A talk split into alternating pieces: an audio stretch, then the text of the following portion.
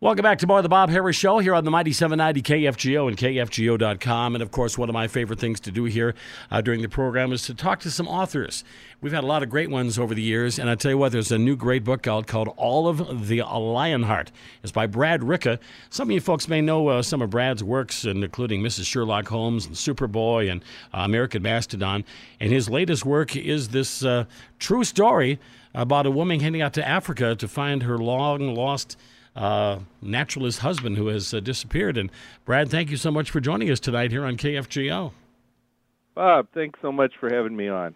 So, for, first of all, I have to ask you: you've done a lot with comics in your in your lifetime. Uh, what makes you go from comics to Olive the Lionheart? Um, that's a great question. So I kind of, uh, like a lot of people, grew up on comics, and I mean, I love to read books, but I also love to read comics, and I kind of just hit at the right spot where um, my first book, Superboys, was about the two guys from Cleveland who created Superman. So I got to use my love of comics and also my, you know, reading stuff and, and English major stuff, and it just came together. So um, I still love comics. I I write about them and and you know talk about them and stuff. Um, but it's just that idea, I think, of of stories that are just so pushing the, the boundaries of the imagination. Um, that I really like those kind of stories in comics, and I think that's why I'm I'm drawn to those kind of you know too too um, almost too good to be true stories in the real world.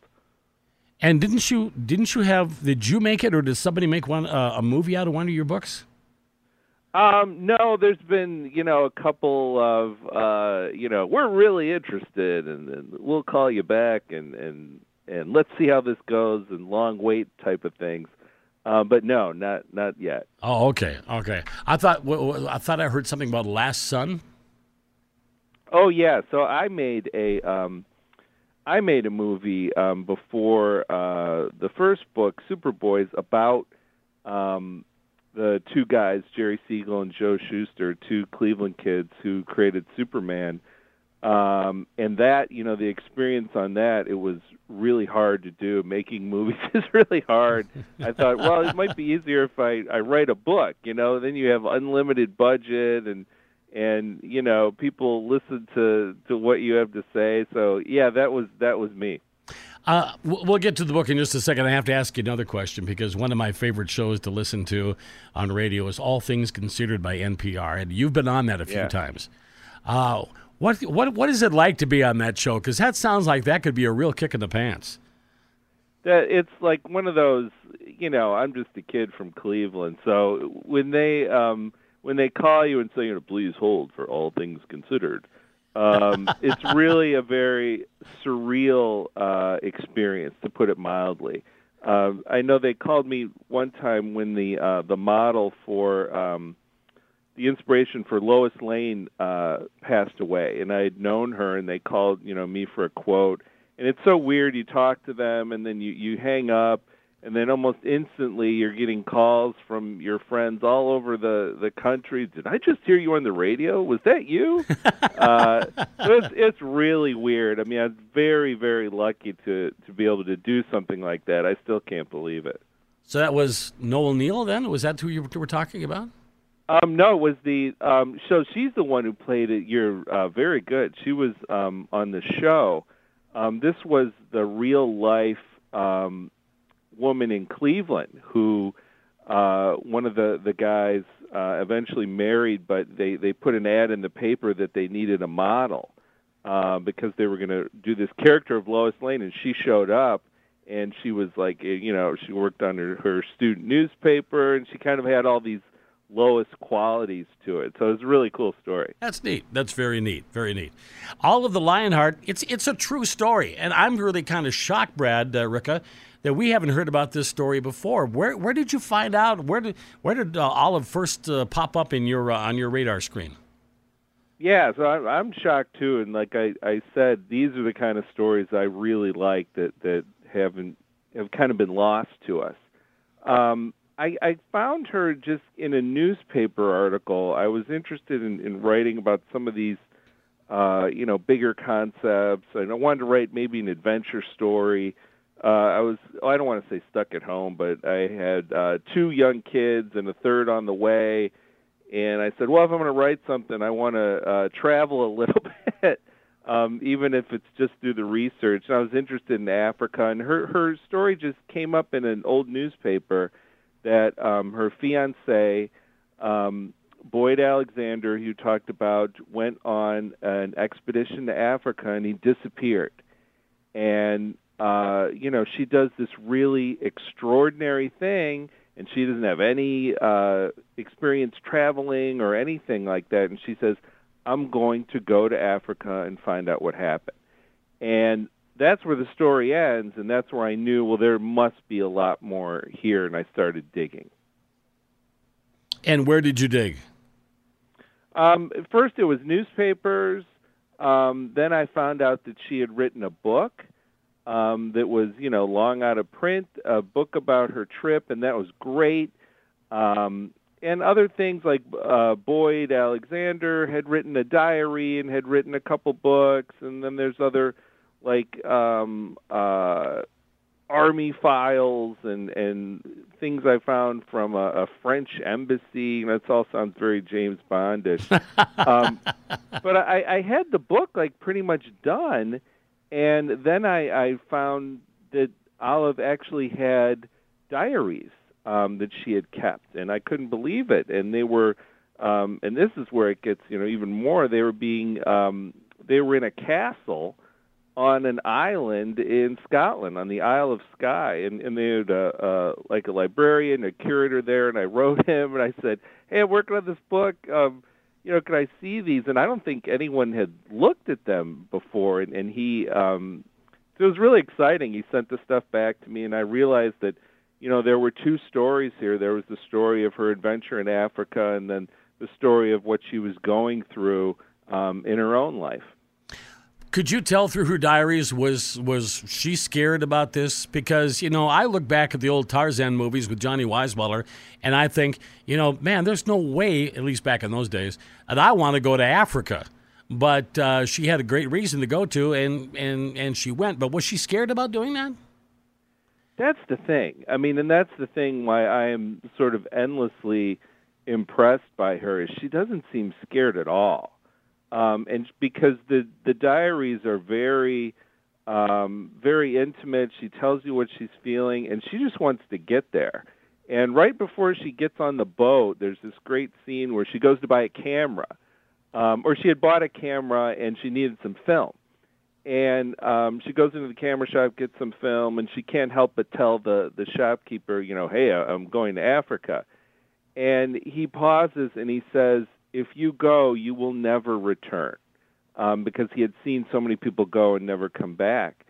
Um, and she just she almost takes this as a challenge that when she gets there, she doesn't like. I know I'm like you. Uh, I think I would go there with like all the mosquito netting on and be like, "What was that sound?" Um, but she goes and she just embraces everything and just absorbs it and learns it, and it's really, really cool. Olive the Lionheart. Brad Ricca is our special guest here on the Mighty 790 KFGO.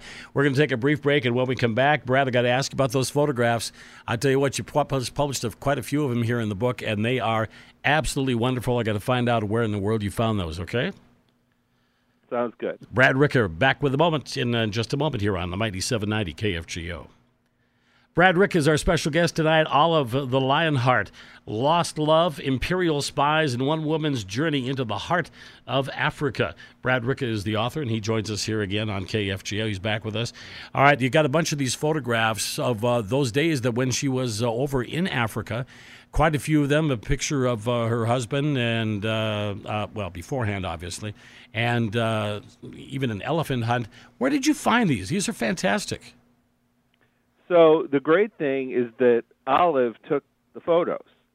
Um, I mentioned that she, you know, got this camera right beforehand, and one of the things that she did is she chronicled everything on film, and so she has this great record of kind of turn of the century um, colonial Africa through all these photos, and it's just another thing that she really didn't get um, any credit for. And I'm hoping one of the things from the book is people realize how great these photos are and go back and look at them. The uh, the book, I I just again I read it on a different note here. The book says it's not on sale in the UK. Why? Do you know the answer to that? Um, you know, there's I just basically write the books and and I let them figure out oh. what what what happens. Um, I was yeah, just I curious. Mean, it's, all, it's all rights and, and and copyrights and all all that kind of stuff. I was just curious because I don't think I've ever seen that before, where somebody has. You know, I've I've I've seen book covers changed because of some reason, but never a book uh, forbidden to be sold in a certain country. I was just I was just kind of curious. Well, yeah, this this yeah. this happened more than hundred years ago, and I'm just curious through the diaries, through the all the information that you've come through. You know, give me a percentage. How much of it is right on? You know, are you right on the nose on this journey? Are you? It sounds like you're pretty doggone close, anyway. Um, you mean as to how much I could get from it? Yeah, Yeah. that's a great question. Um, I, I think you know you can you can never be. That is a really great question because you can never be. I think hundred percent on the nose um, because we don't have a time machine, right? Um, that's why I always say if, if we invent, if someone invents a time machine, um, I got to find other stuff to write about because then people can just go back and see it.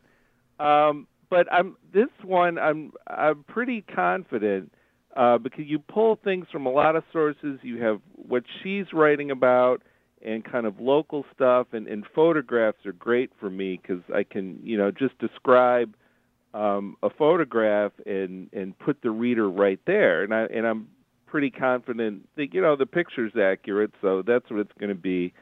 Um, so I'm I'm pretty confident with with this one for sure.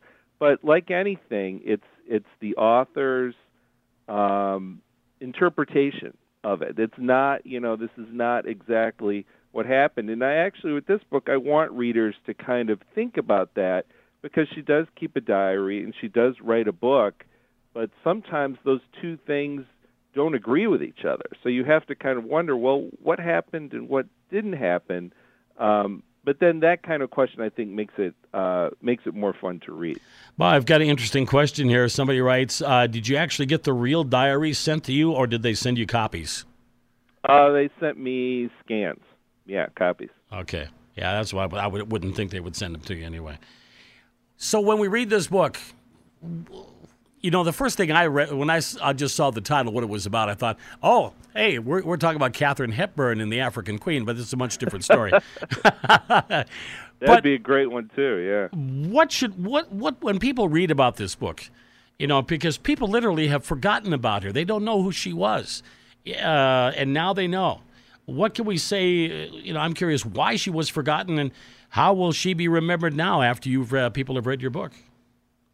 Yeah, I I mean it's it's always my hope with these these books that that it brings these people kind of back a little bit um, to be appreciated for what they did, and and not certainly as you know perfect people, but real people who did you know really extraordinary things. And for her, it's it's she was definitely an explorer. Um, she was a photographer. She discovered all this stuff that's still in the British Museum. Um, and you know she just doesn't get credit for that. But but more than that, I think it's just the fact that she went, because that is something that not a lot of us would do. And I think it's just that uh, just that simple act of, of just stepping off and saying, "I'm going to make this trip," is is really something. I think it's a real human story. I'm going to keep you a couple extra minutes here, Brad. Sorry about that, but I just wanted to ask you. You know, I mentioned Yeah. about being nervous. How, how I would be nervous because I watched, you know, the Tarzan movies and stuff. Was was Oh, she ever in Was she ever in danger when she was in Africa? Uh, she was in a lot of danger, and it's it's kind of funny because in her book she kind of brushes it off a little bit, um, but sometimes in the diaries you get you know you get to see how close she was. I mean, she came, uh, she went on a, a more than one lion hunt and came very close to a lion at one point uh, and raised her gun and she realized that she had forgotten her bullets. Actually, someone had taken them from her. No. Um, yeah, there's a lot. There's there's um, poisonous snakes. There's a, a, an African chief who tries to poison her.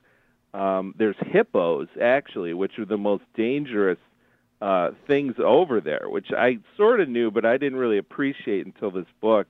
And there's one um, there's one incident where they come across a, a 90% of the tribes there. Um, her encounters with them are really amazing, and she comes back with all this great stuff. Uh, but there's one tribe that's a um, a leopard cult, and they attack her, um, and it's really uh, very harrowing. Now I don't know if we should let the people read the book, or if we should tell them. Does she ever find her fiance, Boyd Alexander? Well, you know, I, I as spoilers, you know. So I always hate getting spoiled. Let them read the just book. Let them read let the book. read the book. but they'll be very surprised because I think one thing I can say is is she learns a lot about him that she is not prepared to find. By the way, I do have to say that you know when I, I love looking at book covers and such, but I looked on the inside cover, and I love the map of Africa that you put up there. I mean, I thought that was really really cool, and that's uh, I would I would imagine that's back from the 1910s and 20s, right when she uh, went out there. Yeah, and so I mean, it's been my dream since I was a little kid, reading like you know, um, The Hobbit, uh, Nerd Alert, that to, to have a book with a map in it. Um, and they put the map in this, you know, to help readers kind of go along. It really turned out. It's really, really cool. What's up next for Brad Ricca? Um, I've got a, a couple um, things I'm working on now, trying to stay busy during all this all this stuff, like everybody else. Um, so hopefully, a couple couple things uh, coming up the next couple of years. That was pretty vague, but still working on it. Book, I would imagine, is available anywhere. I know some of the bookstores have reopened, at least partially anyway.